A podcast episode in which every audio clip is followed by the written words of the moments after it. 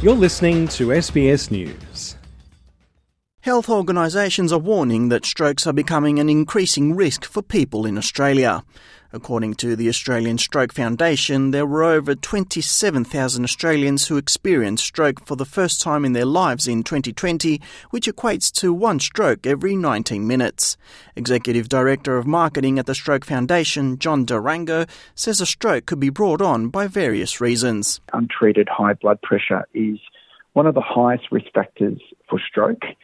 And unfortunately, you don't know if you've got high blood pressure unless you actually go and get your blood pressure checked. So we do tell as many Australians as possible to go and get their blood pressure checked because it can be treated. High blood pressure can be treated. There's also family history of stroke, being overweight, smoking, having high cholesterol or a high intake of alcohol and or having diabetes can be lead causes of stroke. Stroke is one of Australia's biggest killers. It kills more women than breast cancer and more men than prostate cancer. There are over 445,000 Australians living with the effects of stroke.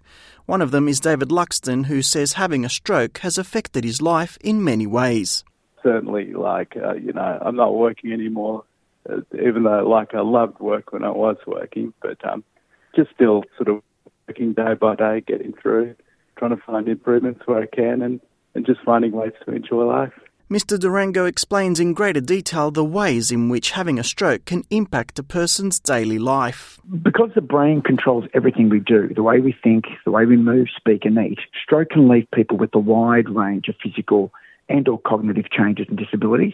Now, some of the effects can include paralysis, speech and swallowing difficulties, problem with memory, hearing or eyesight. It all depends on where in the brain the stroke occurs and how severe it is.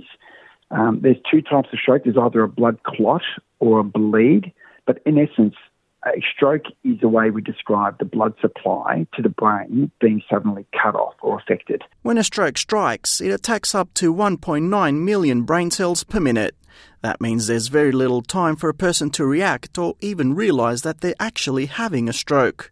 Mr. Luxton talks us through the hours before his stroke occurred. The morning it happened, I wasn't feeling that great. So, it's been a busy few days and I was feeling pretty tired. But other than that, I wasn't really sure. I thought I was having some sort of a bad migraine that it actually hit. But fortunately, I had a colleague there who recognised there was something much worse than that and got everyone to call the paramedics to come and have a look at me. However, according to the Stroke Foundation, more than 80% of strokes can be prevented. Mr. Durango suggests the highly effective FAST approach so people can be aware of how to respond to a stroke. And there's a very simple acronym to remember, and that is the acronym of FAST.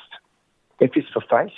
Has their mouth drooped or is their face drooped? A is for arms. Can they lift both arms? S is for speech. Is their speech slurred or do they understand you? And if any of those signs are present, then T is for time. Time is absolutely critical because stroke is always a medical emergency. So call 000 immediately if any of those face, arms or speech signs are present.